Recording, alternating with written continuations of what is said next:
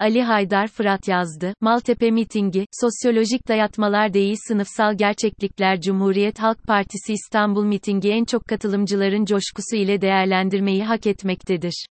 Zira kimsenin bundan sonraki süreçte kazanmaktan öte bir hedefi ve buna dair bir kuşkusu yoktu.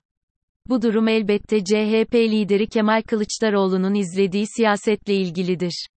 Zira Kılıçdaroğlu bugüne kadar izlediği siyasetle, hem partisine olan kuşku ve kaygıları çok büyük oranda yıktı ve partisini büyüttü hem de muhalefeti bir araya getirerek çok ciddi bir güç medyana getirdi. Bu oyun kuruculuğu ile CHP lideri, ortak bir gelecek tasarımı ve hedefiyle uzak görünen iktidarı yerelde kurdu.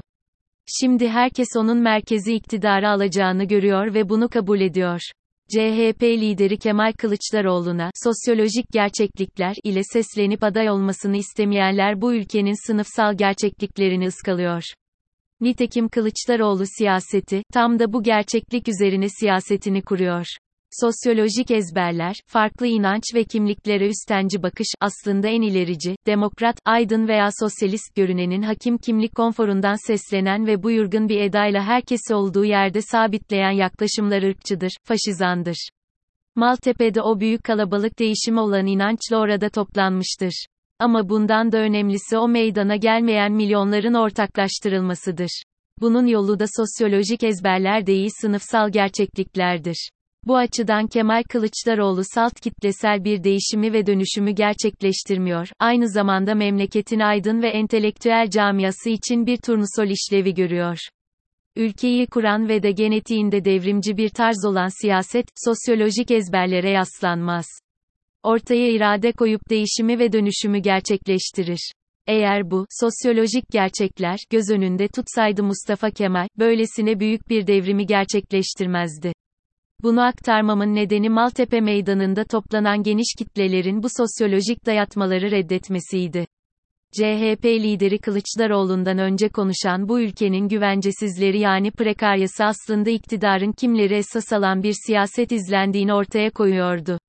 Kılıçdaroğlu'nun, kimsesizlerin kimsesi olan Cumhuriyet'in, artık güvencesizlerin güvencesi olmalı, ifadesi sınıfsal gerçekliğe ilişkin çok net gerçekçi ve doğru bir tespitti dönüşüm işçilerinden ev işçilerine, gençlerden kadınlara toplumun bütün geleceksiz, güvencesiz, sendikasız, sigortasız çalıştıranlarına seslenen bu siyaset karşılığını buluyor.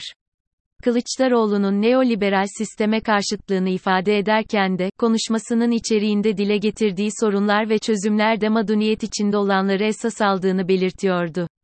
CHP lideri Kılıçdaroğlu üzerine koyarak büyüttüğü siyaset yeni bir paradigmayı esas almaktadır. Mesele salt seçimin kazanılması ya da Cumhurbaşkanı Erdoğan'ın kaybetmesi değildir. Mesele ülkenin her alanında yeniden halkçı ve kamucu bir inşanın zorunluluğudur.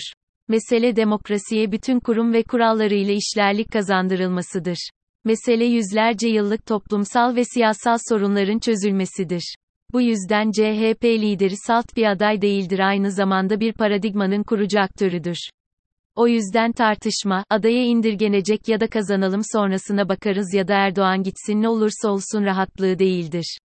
Bu yaklaşımlar, bu memlekete yeni bir gelecek kazandırmaz.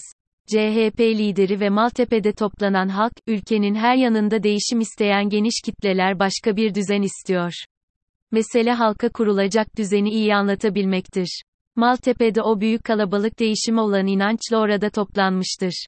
Ama bundan da önemlisi o meydana gelmeyen milyonların ortaklaştırılmasıdır.